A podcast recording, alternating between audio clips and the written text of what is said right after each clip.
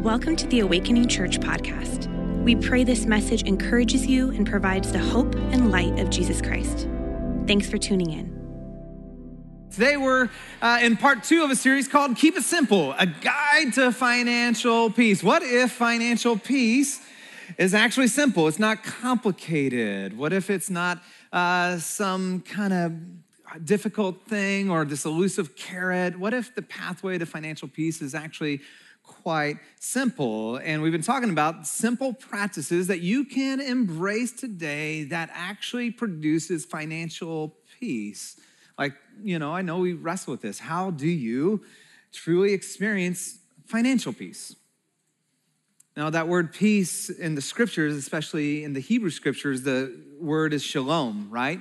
It's the word, not just the absence of angst or the absence of strife, it's the presence of something. Peace is the presence of wholeness, of contentment, of well being. Think about that. Like, how do you really experience financial well being and contentment? And then let's be real. We live in Silicon Valley. Is that even a possibility? Because we don't uh, experience financial peace here. What do we experience? We experience immense financial pressure. And part of that is because of the culture of the valley, isn't it true? It's what I call the Silicon Valley hustle. And uh, it's what we talked about last week of this hustle. There is this pace, there's this pressure. The Silicon Valley hustle goes something like this it, You show up here, it's success at any cost, right? Uh, you come here, you do whatever it takes to be successful, work long hours, late nights, uh, at the expense of perhaps your health, at the expense of relationships, at the expense of your spirituality. And what it produces is success uh, at the expense of significance, at the expense of meaning and purpose and those deep relationships. And part of the hustle is not just success at any cost. In the valley, we wear then busyness as a badge of honor, right? It is this uh, like, anyone you talk to at work, on Zoom, at the store, you ask them, How are you doing? Busy. Like, that's our code here as if that's the right, right thing to say. And then if you're a Christian, uh, maybe you want to spiritualize it, you say this busy but good, right? Like, I'm busy, but it's a good busy, right? It's not just a bad busy, it's a good busy. I'm busy but good. But what happens is that we're overworked and yet underfulfilled. And there's this aching and emptiness inside. And then Uh, part of the aim and the goal of this is financial freedom right? For many, this is the reason you moved to the valley. That you could make more than you ever made. Maybe I'm gonna be here for a season to be financially free, maybe to retire young, to own the house, to you know, be able to drive what you wanna drive, wear what you wanna wear, you know, travel where you wanna travel. And we have to be careful because financial freedom and financial peace are not the same thing. In fact, I've met many people who we would look from the outside and say they're financially free. Yes, they can retire early. Yes, they can drive what they want to drive. And wow, those trips, Instagram worthy. And yet there is not financial peace. And perhaps this is what you walked in today with more money, but less peace. How do you experience financial peace? And then Jesus speaks to the heart of the issue. Did you know that he spoke about money more than he spoke about heaven and hell combined. And as we were talking about last week, he, he sums up the root reason for this, why this is such a big deal. And he says this He says, Wherever your treasure is, there your heart will be also. Like the reason he speaks on this so much isn't because he needs your money. He's God, he's fantastic. He owns it all already but He wants your heart. He knows that the chief competitor of your heart isn't Satan, it's your stuff. That there's this kind of invisible connection or line that's from your heart to your stuff, and wherever your money goes, your heart follows. It is a law of the universe that as you put your money towards that, you can't help it, that your heart naturally goes that direction. And peace, by the way, you know this, peace isn't contingent upon your circumstances, it's a condition of the heart. Let me say that again because a few of you are like, oh, that's good. It's not contingent on your circumstances because you've known people who have deep and abiding peace with little, right? It is a condition of the heart. And so, if you want financial peace, you have to look at where your money's going because your heart follows wherever it goes. And so we said last week the path to financial peace, it's actually simple. It's so simple. A 10 year old Ryan Ingram, taught by his mom and dad, taught me financial peace. Is simply this reverse the order. Well, what's the order? The normative practice for you and I, the normative way we go about it is consume what you make, save if you can, give if there's any left over. Or if there's a commercial that really gets your heartstrings, right? Um, or something happens major in the world, or you just really want others to think that you're generous and you want to give to that cause that's kind of going off on social media.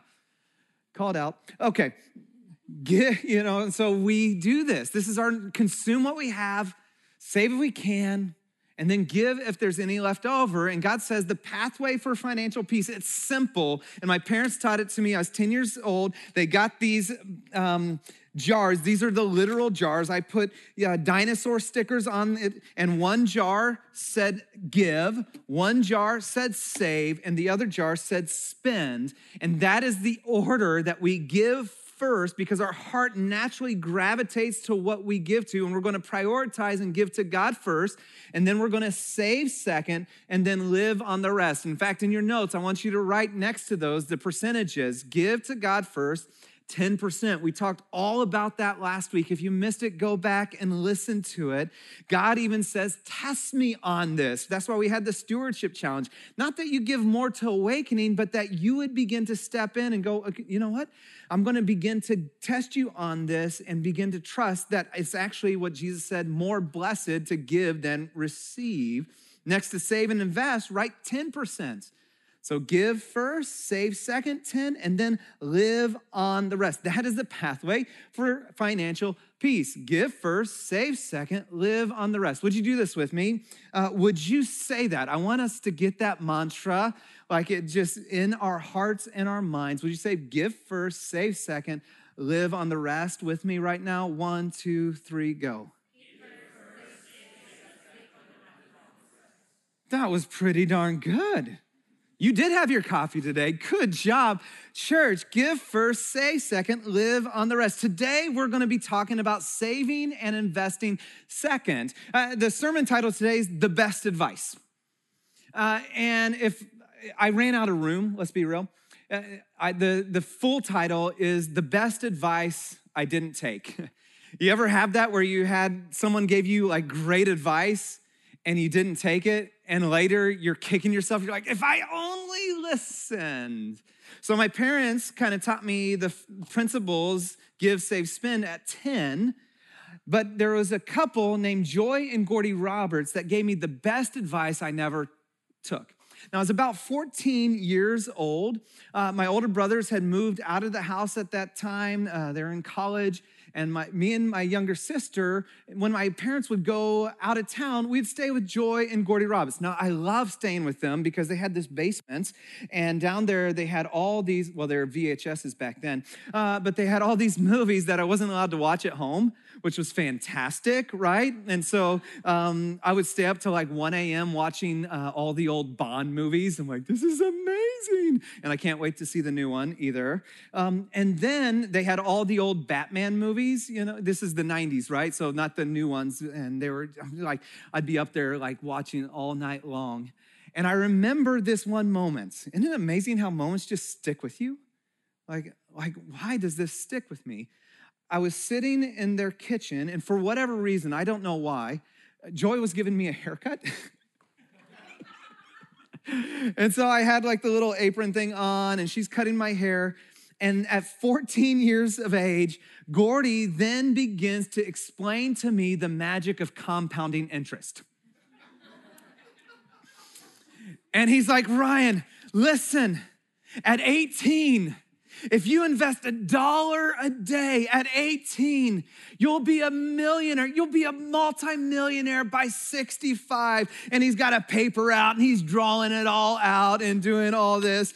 And at age 14, I'm going like, thank you very much. Uh, invest, save. I'm like, oh my goodness. Now here's the thing. We got married young. I was just like, turning 21 literally when we got married. We had kids young. I think I was about 24 when Ella was married, stepped into, you know, like ministry full time. Life was crazy. So in my 20s, uh, we barely had, you know, two dimes to rub together, like investing. I'm like, no, I, I can't afford to do that. We have nothing.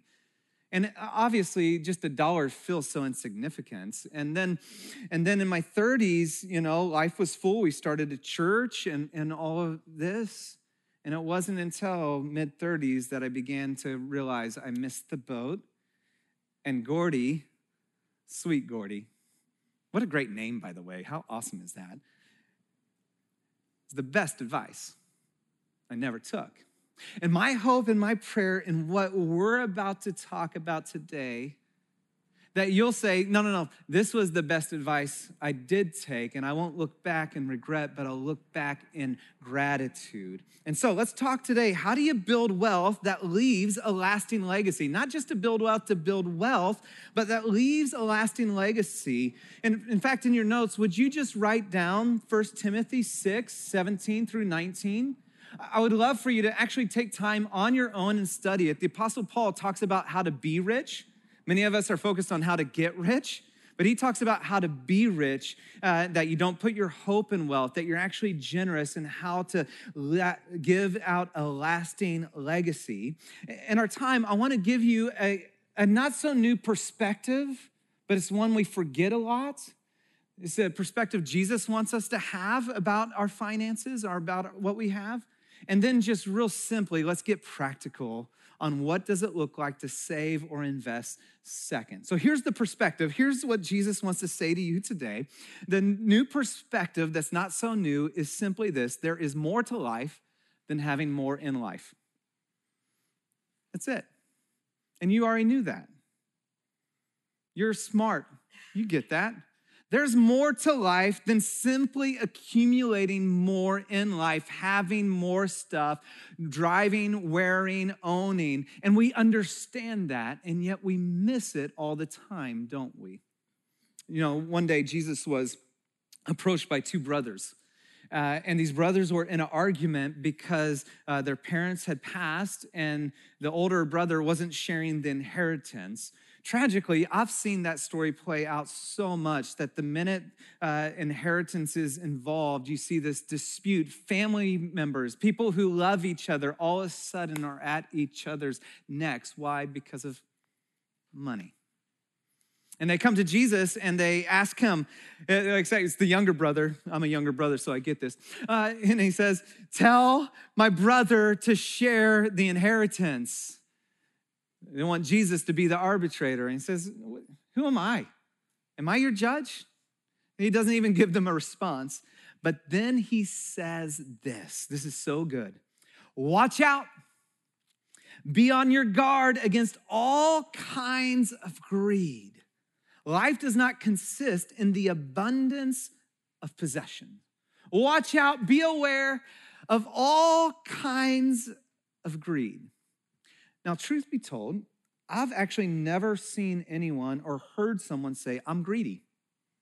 Have you been around someone and said, Yeah, hey, guess what? I am greedy. Woohoo. right? You just haven't been around someone that's ever said that. Maybe I'm, a, I'm frugal. Uh, you might, someone might say stingy, but that's kind of like the borderline of it. Uh, I'm very thoughtful, but greedy. Well, what, what does it mean to be greedy? In fact, just circle that word. Let me give you a biblical definition of greed. Biblically, greed is wanting more than I need.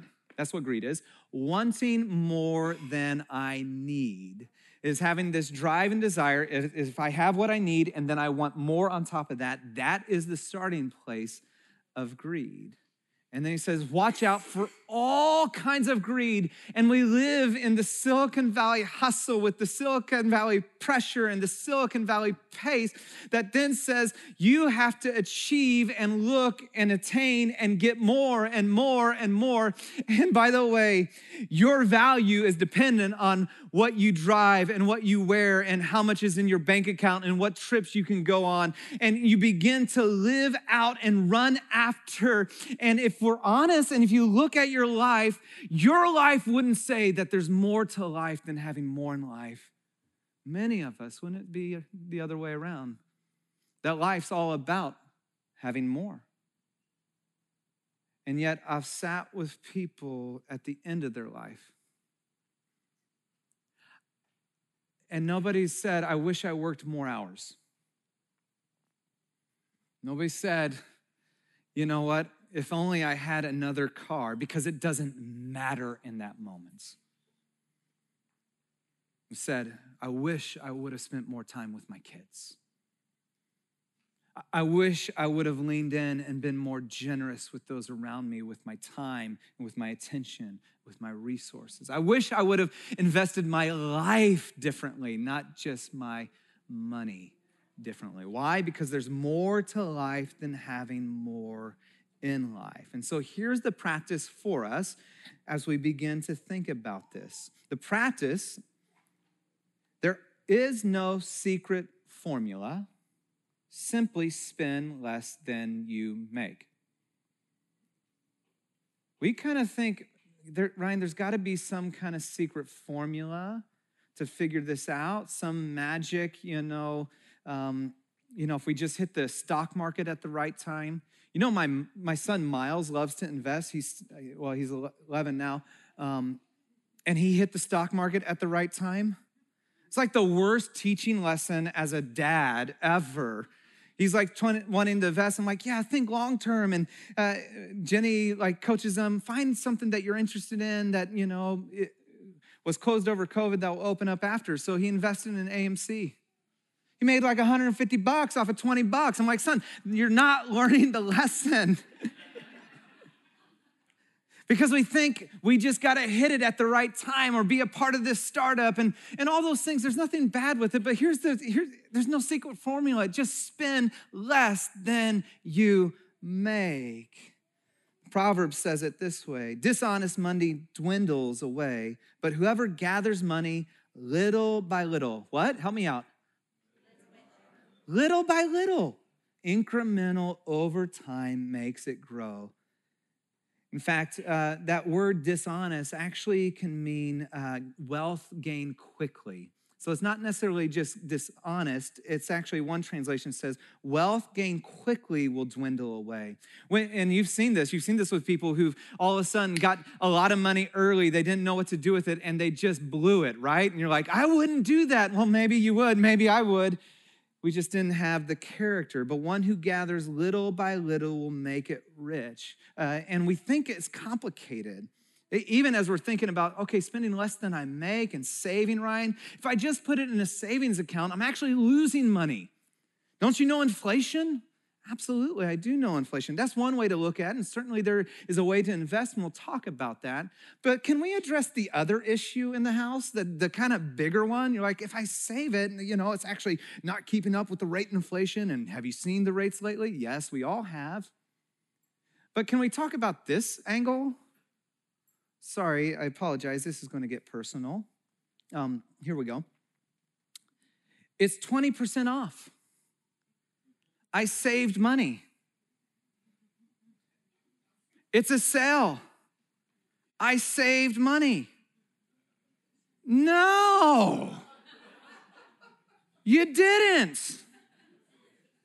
You spent money.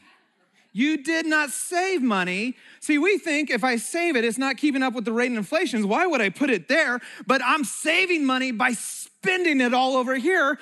No, you're not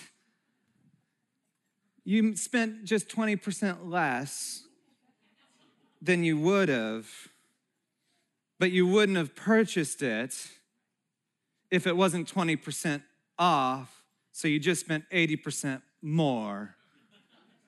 Oh, that's how that works perspective, there's more to life to having more than life. The practice, there's no secret formula. Simply spend less than you make. So, how are we going to do that? Let's lock in. Number one, here we go. Stop buying things you can't afford. I didn't get one amen. I got it right. Thank you very much. One amen. Stop buying things you can't afford. Proverbs 13, 7. One person pretends to be rich yet has nothing. Sound like the Silicon Valley to me. Another pretends to be poor yet gains great wealth. Proverbs 21, 17. Whoever loves pleasure will become poor. Whoever loves wine and olive oil will never be rich. Stop buying things you can't afford. We're gonna make it a song. So, my son and I, uh, we just picked up fishing. And uh, yes, for you fishermen, this is my tackle box. Yes, it is lame. I get it. It's pathetic, but I can afford it. Okay. Um, here's what happens for us, and the reason this is such a challenge Instagram and TikTok is not your friend. And all you see are people who are spending money on what they cannot afford and then showing it off, and you feel like you're missing out and you somehow have to keep up, right? And it's this dangling of these trips. It's this dangling of, wow, look at where they're eating out in San Francisco or in Napa, or woo, look at that night and look at that dress and look at that outfit. And it is this lure. It's a shiny thing saying, this is the more to life, right? And if you run after it, you chase after it, it will it'll finally satisfy you in life. And we already know there's more to life than having more to life. But if you buy into it and you bite into it, the problem is there's hooks attached to that every single time. And I watch so many people who are lured in, whether it's on Instagram or TikTok or what's going on around them. And, they just constantly are going, Yes, yes, I want that. I need that. I need, I need, I need. Sorry, that we've been quoting uh, Bill Murray's um, uh, movie. Sorry, That's, that was a Bill. Anyways, sorry. I was, I was channeling my kids in, in a moment with my kids there. Okay. But we look at it I want that. I need that. I have to have it. And we buy things we can't afford. You know, this generation at 25, often what is once what it took the other generations 25 years to get to. I was helping a young man a while ago as he was working through his finances and we're working through getting out of debt. And I, I showed up and I saw him and he had a brand new iPhone and brand new sneakers on. And I went, hey man, what, what's, we already know, uh, we've already walked through, I already know his finances. I'm like, I know you can't afford it. It's like, no, no, no, listen, um, this is only like $29 a month. And then my sneakers, well, I, I really needed new sneakers. I'm like, did you need new sneakers? Because the last ones I saw, they looked pretty darn good but you keep buying things you can't afford because you are caught up with the latest and the greatest, and it keeps you stuck and it keeps me stuck. Stop. If we're going to start spending less than we um, make, we first have to stop buying things we can't afford. Can I afford it? Secondly, we have to then get out of destructive debts. We have to get out of destructive debt, namely credit card debt. You know, when you spend credit card, uh, spend money on a credit card, you spend on average at least 12 to 18% more than you would with cash. And I don't even know what the stat is for Amazon and clicking. Seriously. And I love it right? I'm like, my, that's my daughter laughing because I am an online shopper. You don't know this about me, but I love Amazon and I love just to be able to click it and it's here tomorrow. I'm like, wow. And you don't feel it.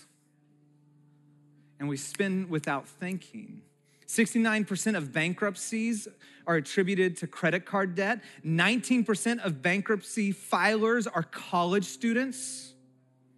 We have to get out of uh, destructive debt. Did you know? Yes, you do. You already know this, but the credit card companies already understand the magic of compounding interest, and they're just using it against you to keep you stuck.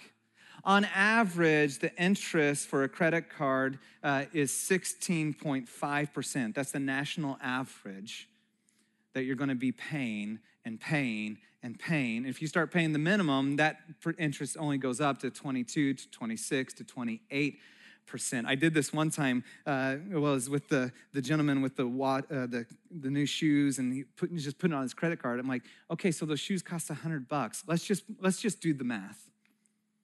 You want to do the math? Did, did you plan on spending $180 on the shoes or $100? No, 100. Would you buy them if they were $180? Of course not. But the buy now, pay later has the hooks in them, and you really do pay later in ways you never anticipated or wanted. Proverbs 22 7 says, The rich rule over the poor, the borrower is slave to the lender. Get out of destructive debt. By the way, if you make the minimum payment, you're going to experience the maximum amount of pain.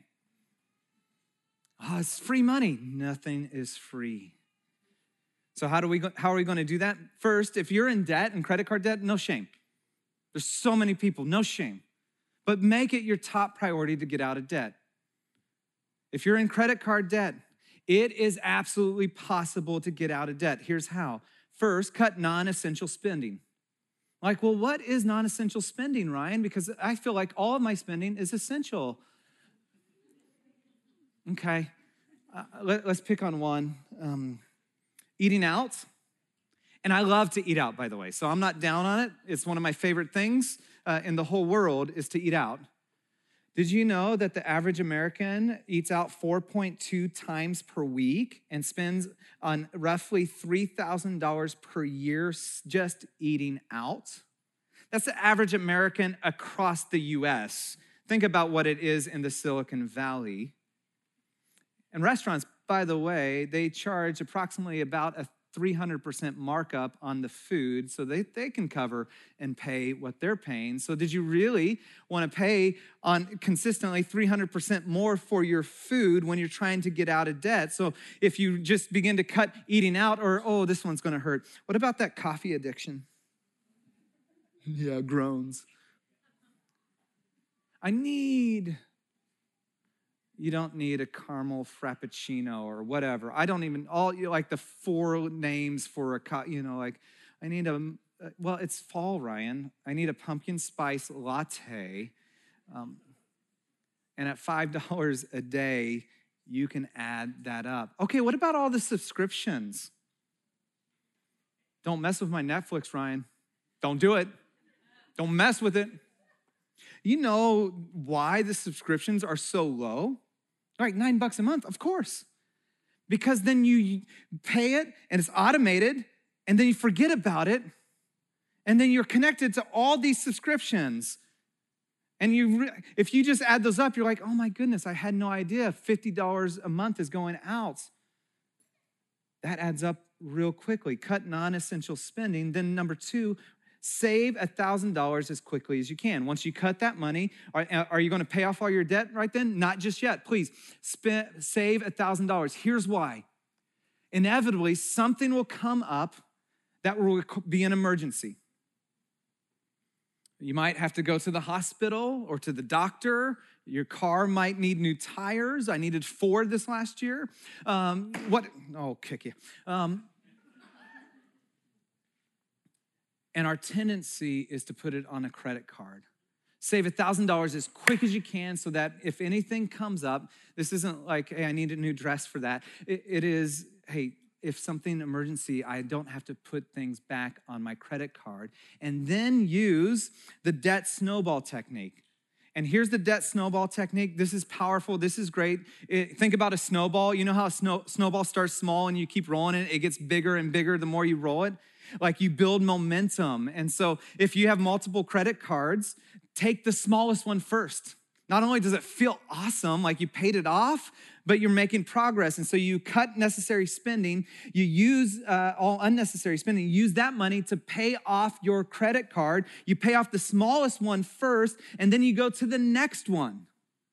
I was doing this with a young man as we were talking. He had $7,000 worth of credit card debt, and he felt like that was an insurmountable amount.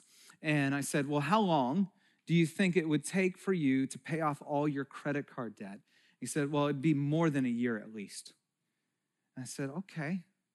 Well, let's get after it then. Let's just take one step. Let's get after it. But I think you can do it quicker. He said, Okay.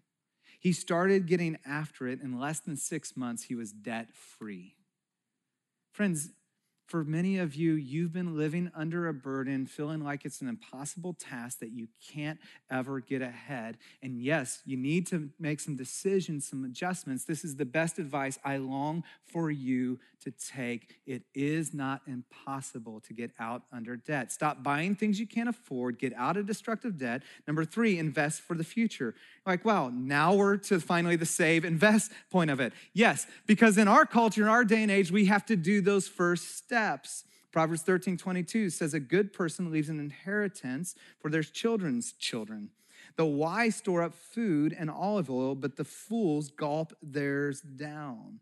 That we begin to save and invest for the future. First step to this is build a three month emergency fund. Build it, begin to save, put it in a money market account. Yes, I know it's not yielding a huge return, but you need to be able to access some money quickly if you have an emergency. Okay? And so, roughly have about three months. We have that as a church uh, as well, so that if giving completely stopped for three months, we could completely cover and not have to change anything. Most Americans uh, say this that if they um, 78% say they would borrow on credit if a rainy day came. And certainly over the last 18 months, a rainy day came. 56% of Americans do not prepare for retirement by investing. I remember uh, when Ryder was born. So I have three kids. Ella's my oldest, Ryder's next, and then Miles. So when Ryder was born, we were in Georgia. Uh, and my mom, I love my mom's right over there, uh, and she came over to watch Ella for uh, so that when Jenny's giving birth and I was just, I don't, I was doing nothing, let's be honest. Dads do nothing. Um, I was there. And, and, I remember my mom going like, wow, the house really is cold. It's February, and wintertime. And I'm like, oh, yeah. And she thought maybe we're trying to save money. no, our, our heater went out. And um, and so we got back and our house was freezing cold. It's like you can't bring a newborn baby into this. And so we went and stayed with my parents for a couple days, had the, the guy come out to fix the heater. He said, I can't fix this. This thing's too old. You need a new one. I'm like, oh my goodness, how much is that going to be? $5,000. My father in law gave me some of the best advice. I still use it to this day. He said, You know, Ryan, just pay it and forget about it because I had an emergency fund, we could pay for this. And by the way, um, for those who are adulting, let me just tell you as adults, you pay for a lot of things you don't like paying for. This last year, four tires, $1,000 for my Achilles uh, at the emergency room. There's lots of things just like, man, I hate paying for that. And then you like just obsess about it. And if I didn't, and what would I do with that money? Such good advice. You got some of those sort of things, these emergencies, just pay it and forget about it. It's so freeing but it's freeing because we had an emergency fund. Build a three month emergency fund. Second, save up for big purchases and trips. Don't put it on the credit card, it's tempting. Don't do it. We saved up for a trip to Italy. And then, you know what? Our Christmas uh, wish list was from all our family money. I felt like a college student again. Just send us money for us to go to Italy. We're saving up for a house right now build a three month emergency fund, save up for big purchases and trip, leverage the magic of compounding interest. Whether it's in an IRA, a Roth IRA, whether it's uh, working with your 401k at your company, time is more valuable than money when you start young. Now, on average in America, the average car note is $568 per month. Most Americans will carry that for the uh, remainder of their life. That amount invested at 18 to 65 uh, years of age represents $6.1 million. Now, the question is do you want to drive a nice car now or be have $6.1 million in the bank at 65? For many, that's the choice. And where you go, you know what? I could actually invest now, and the earlier the better. Did you know that that same amount invested only 20 years yields uh, $394,000? The magic of compounding interest, where if you're in your 20s, please, please, please listen. If you need help figuring out how to open up like a Roth IRA, if your company does a matching program, match with them. Just start doing it. It's the best advice I didn't take. And so, automate to stay disciplined. This is what I do now. I just have it direct withdrawal out of the bank account. This is what I do with my giving, and that's what I do with investing so that I just don't even have to think about it. It immediately goes out when the check comes in. And then you're never like tempted, like, oh man, we could go do this. Stop buying things you can't afford, get out of destructive debt, invest for the future. And number four, don't delay what you could do today. Don't delay what you could do today. This is what I say around the house. It's kind of like for procrastination. You know, don't delay what you can do so many of you are focused on what you can't do. But there are some practical steps that you can do today. You know, we've been talking through the Proverbs, and the Proverbs all about uh, navigating wisely and well in God's universe, and these practical, wise principles for us to apply. Do you know the difference between uh, smart people and wise people?